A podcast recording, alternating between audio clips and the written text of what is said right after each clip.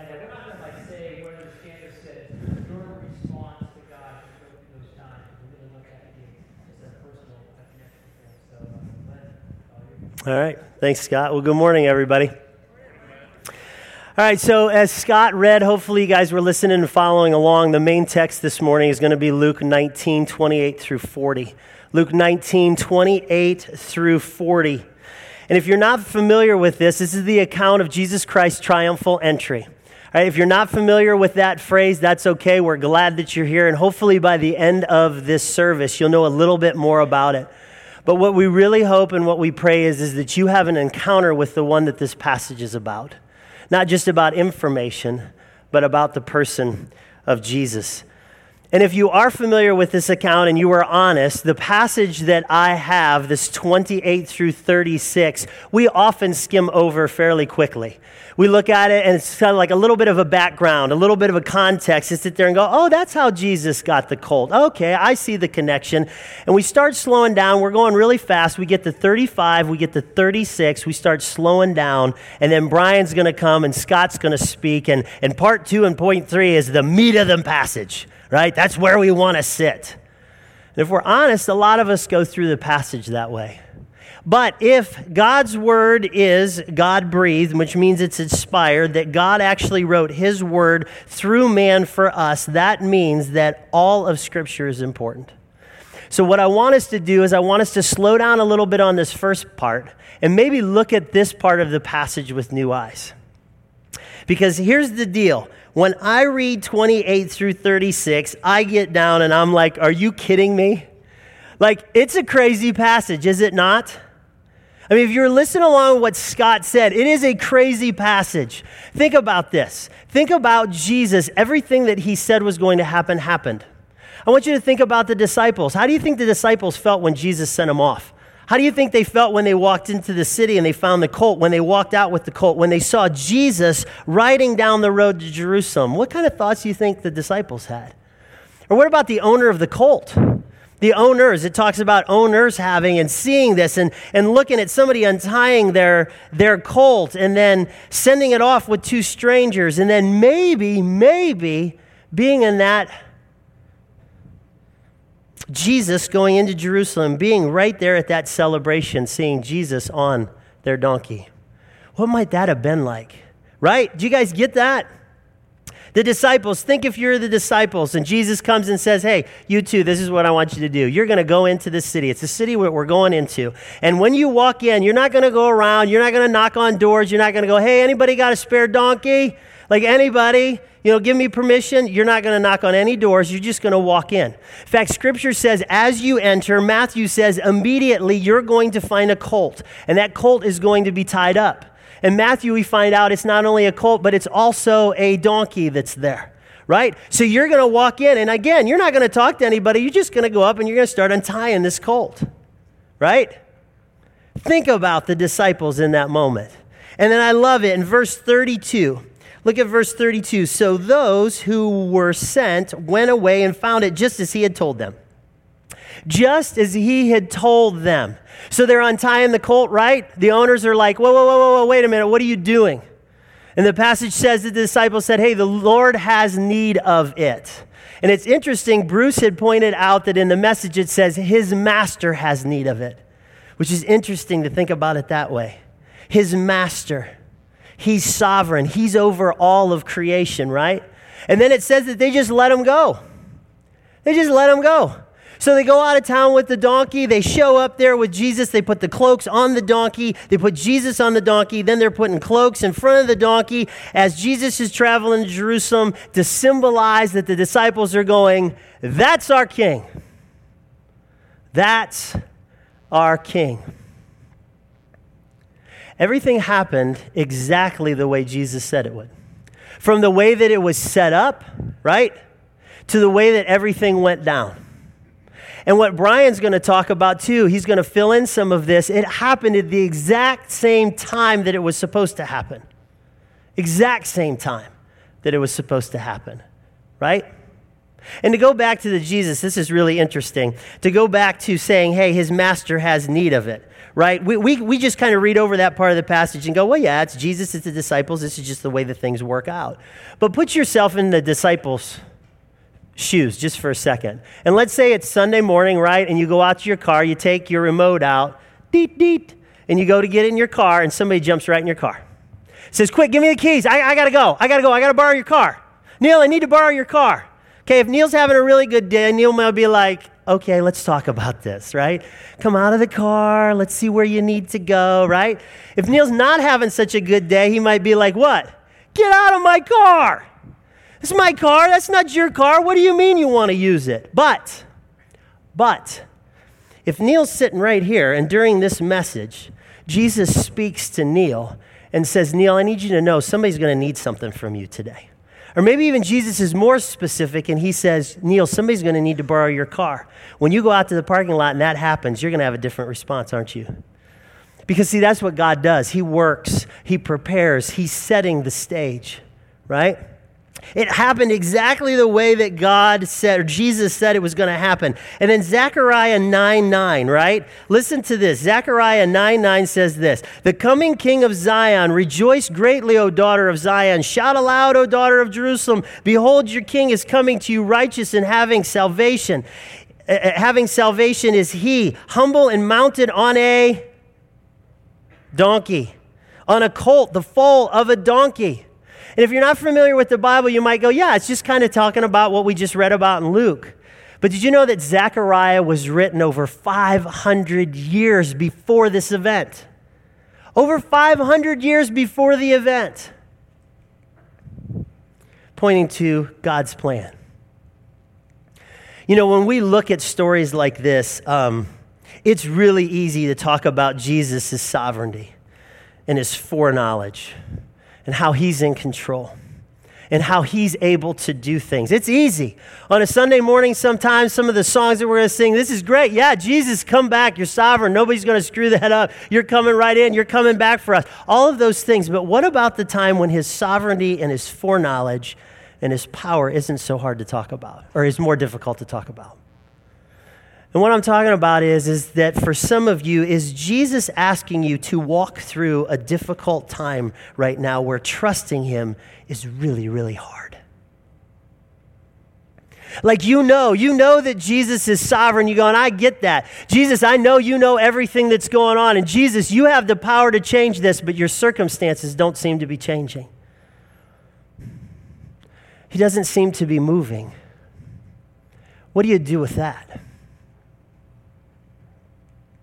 It's interesting when you look at the disciples, and Brian's going to fill in the blank on this too, but the disciples, when they came out with that donkey and Jesus was riding, they were celebrating and going, This is the king. The king has come back. He's going to make everything right. That's my king. That's my king. A couple days later, wait a minute, wait a minute. That's my king on the cross.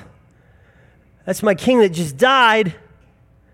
Didn't say the disciples went back and were just like all together and going, okay, guys, now what's next? This is cool. Jesus said this was going to happen. Talking about them scattering, right? They didn't know what in the world was going on. They were scared. Some of them went back to what they were doing beforehand.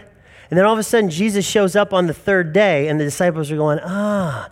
The Holy Spirit starts connecting the dots, and they go, ah. And all of a sudden, the disciples got it.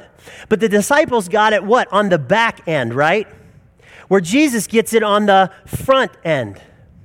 See, Jesus has a true reality that he's looking through. He's looking through for an eternal perspective. And because of that, that's the way that he works and that's the way that he moves.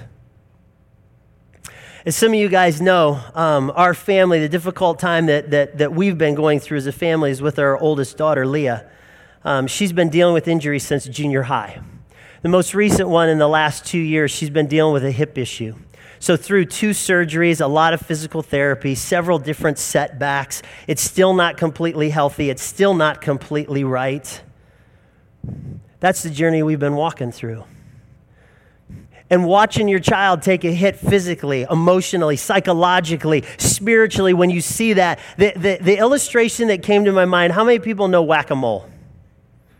Okay, some of you, the arcade game, right? Plastic mole comes up, wham, hit it with a mallet, get some points. That's what it looks like. In Leah's life, that's what it's felt like for the last several years. Just as she comes up spiritually, bang. Just as things are happening for her emotionally, she's feeling better, bang. Spiritually, okay, here's God, I get bang. And that's what she's walked through. And as parents, we walk through this. And as a family, we start asking God, where are you? God, what are you doing? God, this isn't fair. God, don't you care? God, how long? Will you just tell us? God, will you protect her? God, can you be trusted, right? All of those type things. And it's okay for us to do that, right? Is it okay for us to do that? Yeah, it is. The Bible's full of people that talk like that to God. God, how long? How long? I read something a couple months ago at a ministry moment about a teenager that wrote their own psalm during one of the reflection stations that we had in youth group. What I didn't tell you is, is this was from my daughter. Let me read it to you again. God, where are you? Why are you so quiet and everything going on? Why does it feel like you aren't living up to your end of the bargain? I know you are here. I see you working, but why not in me?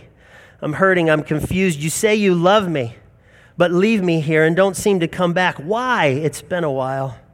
Please let me see your love. Please let me see comfort. Please let me see you. I'm angry. I'm tired. Please give me the peace I know that you give and the love that I know you have for me. Please give me a reason for this trial. Just one simple reason. Show me you, please. Help me believe everything you say is true. Your hurting child.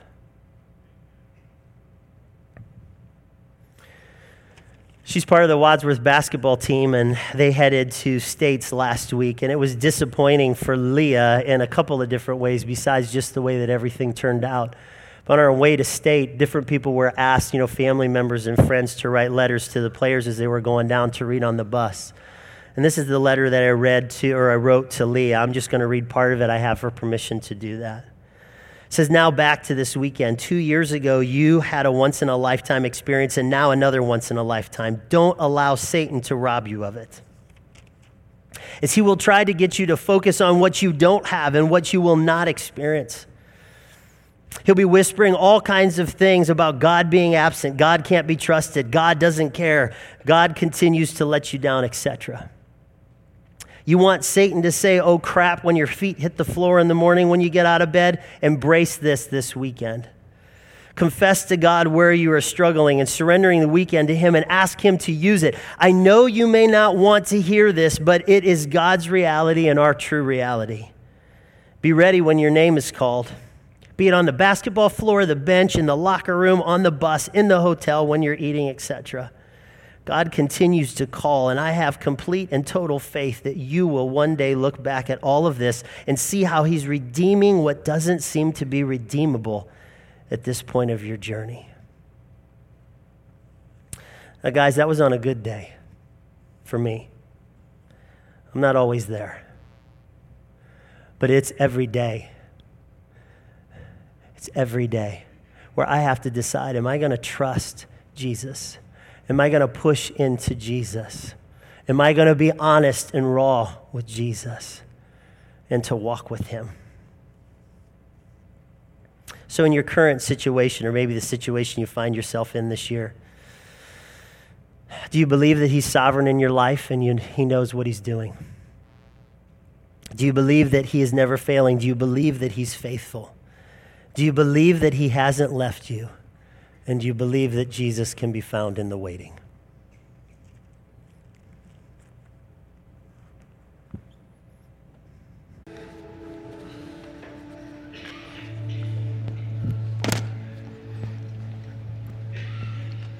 We're going to continue in Luke chapter 19. But I want to say this to you. If Jesus knows that there's a colt tied up somewhere, and it's exactly as it is when the disciples go and they find it that way, he knows where you are today, too. He knows what you've dealt with this week and what's on your heart and your mind today. He's good and he cares for you. Luke chapter 19, I'm going to pick up at verse 37. It says, As he was drawing near, already on the way down the Mount of Olives, the whole multitude of his disciples began to rejoice and praise God with a loud voice for all the mighty works they had seen, saying, Blessed is the King who comes in the name of the Lord, peace in heaven and glory in the highest. As Jesus rides down the Mount of Olives, his disciples are filled with joy. There's a crowd of them. They had followed him around, they had heard his teaching, they had seen the miraculous things he had done. They had watched him heal people. And now they praise God. It's likely that they thought their Messiah was going to ride into Jerusalem, overthrow the Roman rule of the city, and reign as king on earth. We know that that's not quite what happened. But they also knew the prophecy that there was a coming king. They had seen Jesus do these things. And as he rides into the city, they were very excited. This journey to Jerusalem actually began earlier in the book of Luke. And I want to look back at Luke chapter 9 for just a moment. There's a few things here that I think we should look at. Luke chapter 9. In this chapter, Jesus two times foretells his death. First, in verse 22, he says, the Son of Man must suffer many things and be rejected by the elders and chief priests and scribes and be killed, and on the third day be raised. And then again in verse 44, he says, Let these words sink into your ears. The Son of Man is about to be delivered into the hands of men. But they did not understand this saying and it was concealed from them so that they did not perceive it. And they were afraid to ask him about it. So, two times, Jesus says to the disciples exactly what's going to happen, and they don't understand it. And then later in verse 51, this journey to Jerusalem begins. Verse 51, it says, When the days drew near for him to be taken up, he set his face to go to Jerusalem. So, our Palm Sunday passage is the end of a long journey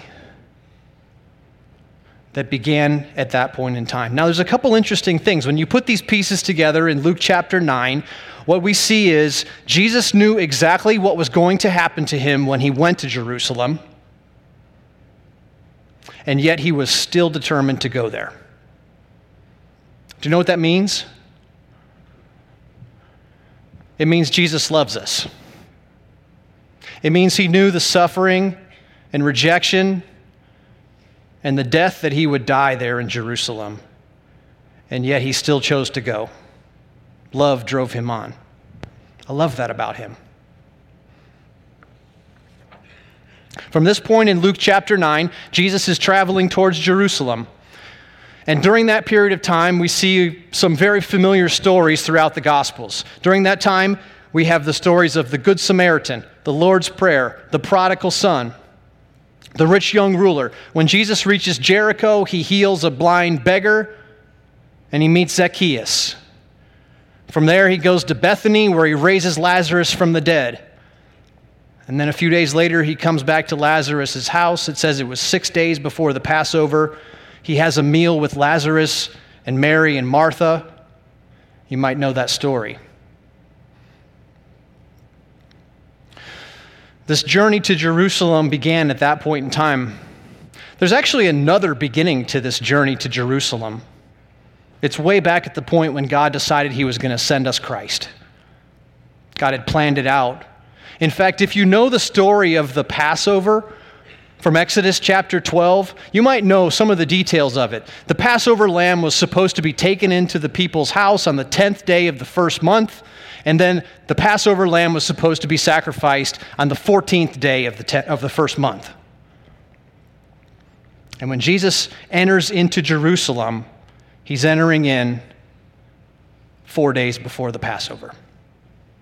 Jesus arrived at Jerusalem exactly when he intended to arrive, so that it would be clear that he was the Lamb of God who would take away the sins of the world. I mention all of this for two reasons. I think it's important for us to keep a biblical passage within its context, but I think it's also important for us to realize that Jesus did this for us. He knew what would happen, and he intentionally, resolutely set out towards Jerusalem to lay down his life for us. Now, within this passage in Luke chapter 19, it's sort of a strange thing that's happening. This is different than a lot of the way that Jesus was treated for the most of his life. Right? We have people exalting Jesus while he's on earth. We don't see that very often. What we have is him receiving kingly gifts when he was a child. We have two experiences of people uh, anointing him with expensive oil, and we have the transfiguration. All of those were in private settings. This is a very public setting. As he goes into Jerusalem, people praise him and exalt him. Up to this point, Jesus had received no special treatment. He didn't have possessions. The Bible says he has no place to lay his head. And yet, in this moment, Jesus' glory shines through. The people recognize him for who he is, and they praise God. We're told a couple things about what they do. They wave palm branches. Seems like sort of a strange thing. I would say it's something similar to the idea of waving a flag as someone enters in, maybe during a parade. It's a sign of rejoicing, it's a, chi- a sign of joy that people were excited and they were welcoming him in. It says they threw their cloaks down on the ground in front of him. I've never done anything like that. but what it is, is we would probably say it's like rolling out the red carpet for an honored person who was coming. They're welcoming him in. They've recognized who he is, what the Bible said about him. They're seeing it in his life, and they're exalting Jesus as the Messiah as he comes in. They say a few things too. The words they say have meaning. They come directly out of Psalm 118. The first thing they say is, Blessed is the King who comes in the name of the Lord. People are recognizing that Jesus is a king and he's come from God. It's part of a messianic prophecy. The people recognized what they've heard and seen Jesus do lines up with what they understand the Messiah to be when he comes, and they praise God. The next thing they say is, Peace in heaven. Now, these people were probably looking for peace in Jerusalem. Get these Roman soldiers out of our city. We want peace. They didn't realize what God was doing was restoring peace between God and men removing the wrath that was against us because of our sin by the sacrifice of the Son. Jesus was making peace in heaven, and these people shouted out, Peace in heaven, and they say, Glory in the highest. It's exactly the same thing that the heavenly hosts said when they announced the birth of Christ to the shepherds. Luke chapter 2 Glory to God in the highest, and on earth peace among those with whom he is pleased. When I think of it that way and realize that that's how angels praise God, I wonder why I don't say that more often. Glory to God in the highest. Think about it. Angels are professional, full time worshipers. We can learn something from the way that they worship God. Glory to God in the highest. From these responses, we can tell that the people were eager, eager to experience salvation, eager to experience peace. They'd been waiting for a long time. They'd been waiting for their Messiah to be revealed. And when Jesus came to Jerusalem, the people celebrated Blessed is the King who comes in the name of the Lord, peace in heaven and glory in the highest, they shouted. It's what they had been waiting for, and they were ready.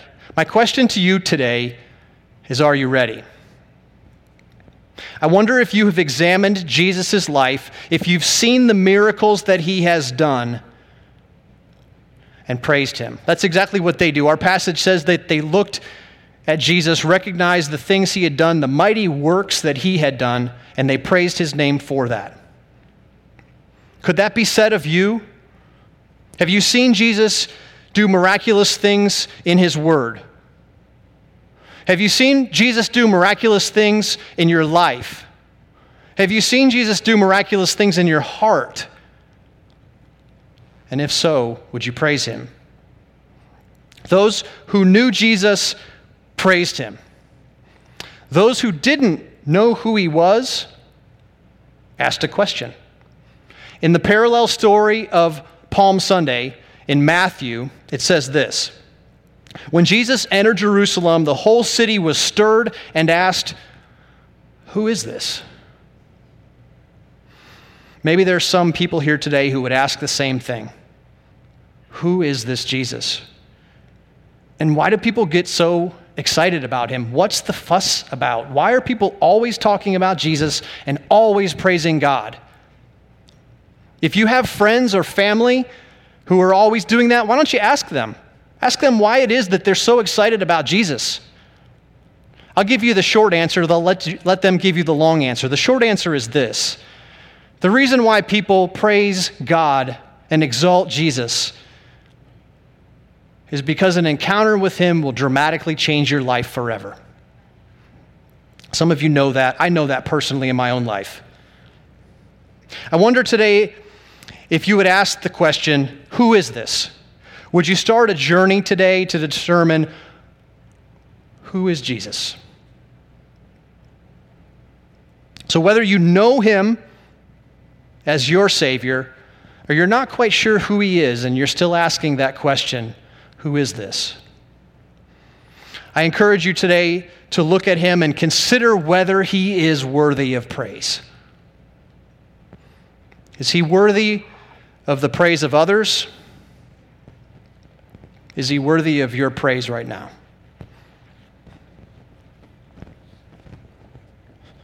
Jesus. I get the last two verses of this. Some Pharisees in the crowd said to Jesus, Teacher, rebuke your disciples. Tell them to stop. And Jesus said in this famous line, I tell you, and some versions say, the truth. I tell you the truth. If these, these people are silent or were silent, finish the sentence, the rocks would cry out. Famous passage. If they're silence, the rocks will cry out. I got a pile of rocks here. I'll put them up so you can see them. Took them out of the office rock garden. Don't tell Bob Falkenberg. He's over administration. This will not be good. Um, I will put them back. The rocks will cry out. I- I've never heard a rock cry, let alone whisper. I've heard rocks smack together. I've heard the, the sound of a rock crashing against my windshield. I've heard that rushing sound of a rock slide. I felt that.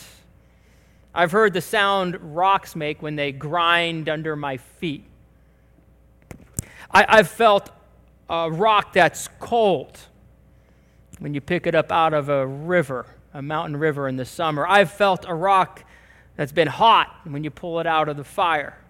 I've cut my foot on a rock. My brother has hit me with a rock.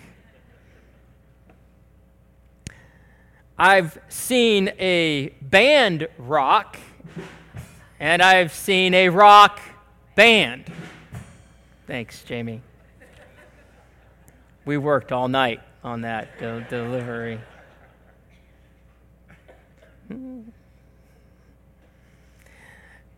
You ever see that movie Dumbo where that bird says, But I'm in everything if I see an elephant fly? right?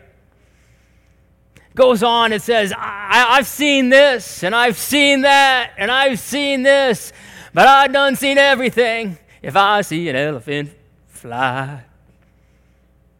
If you hear a rock cry out, you done seen everything. And what's interesting about this passage is, is Jesus is clearly accepting worship as God. And these Pharisees come to him who follow God, right? And they're coming to him saying, You got to stop this whole thing, shut it down, send everybody home. And they understood what Jesus was doing. He was accepting worship unequivocally. No one had any, any, there was no vague gray area. Is he really? They knew what was going on. He knew what was going on. He was accepting worship as God. That's why they wanted him to stop. And Jesus' words are a sweeping statement. It's this, it's hard to get your mind around. It, it pushes the boundaries of, of our knowledge and our experience. It forces us to go beyond what we know. And the problem is, we don't know what we don't know because it's, it's so beyond us. We can kind of grasp it and we can get understanding around it, but there's something about this that is just beyond us, bigger than us. And it's not a statement about rocks, it isn't.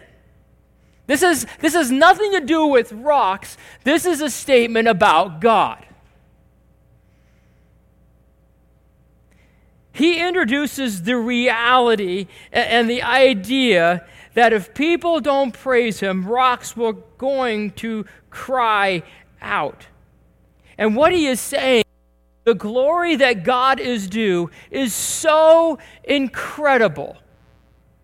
It will force the laws of nature to change in order to bring him glory. It's so overpowering. It's so uh, staggering. He will be glorified. His, whether it's His majesty, His authority, His power, His love, His grace, whatever attribute you could think of, whatever is His essence, uh, whatever His sovereign plan and how it unfolds, He has to, He will be, He must be praise. It's impossibly inevitable. Inexorably moving towards. You can't stop it. Him not receiving glory will literally force nature to violate the laws of nature, and the rocks will cry out, Glory in the highest. Glory to God. Hosanna. And everything we think we know about rocks will also be shattered in that moment.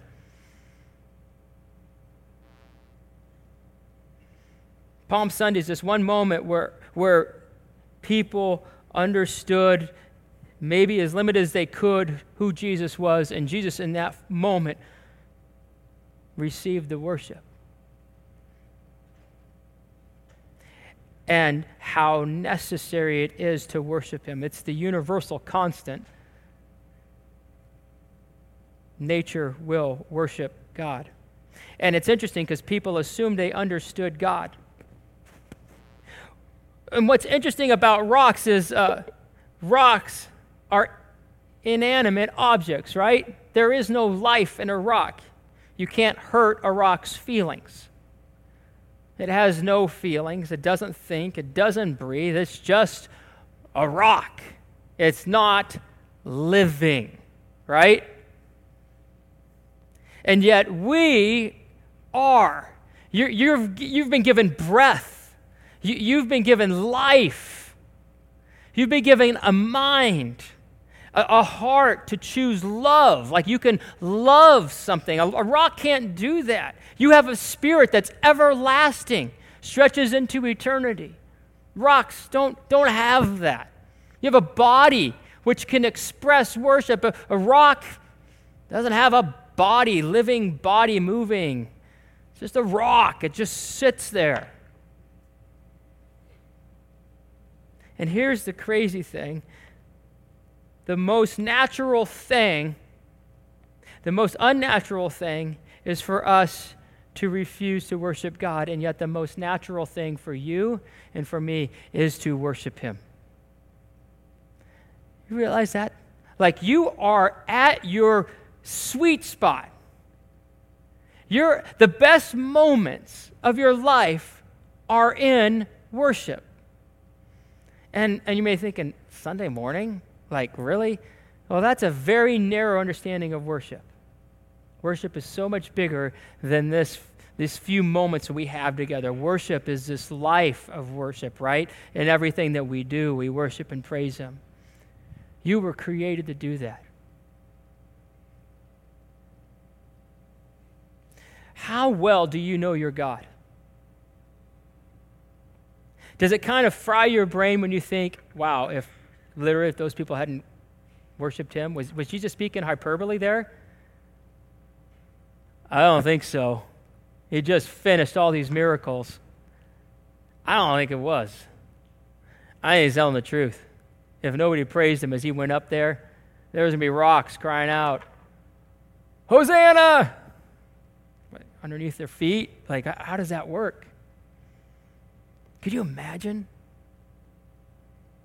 Could you imagine that is how glorious God is?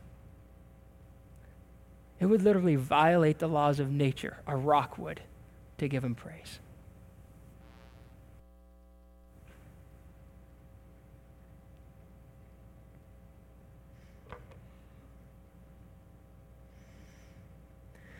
Let me ask you something. Um,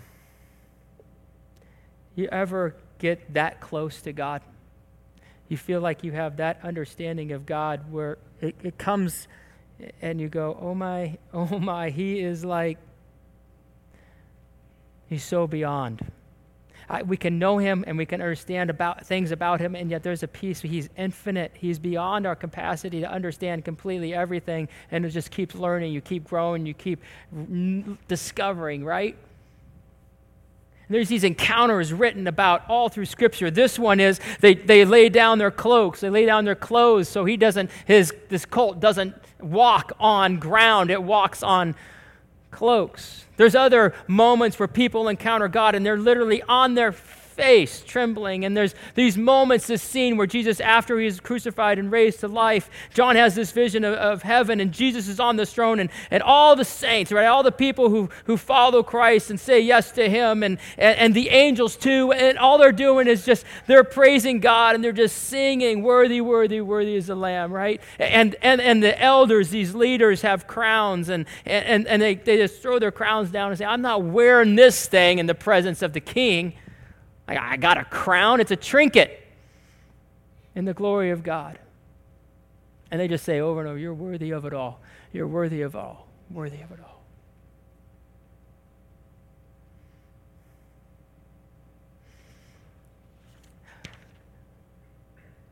Palm Sunday is a day where we can come back again and just renew that for many of us to say, wait a minute. I am made to worship Him. My life is made to worship Him.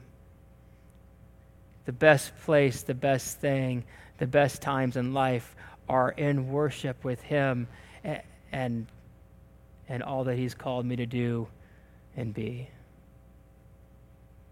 And in those moments when we encounter Him, what happens? Well, He's, he's right there, right? He's this God that made this whole plan that pushes right towards this, this thing.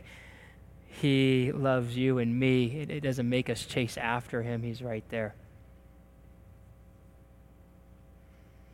And so God comes and He touches us, this incredibly awesome God.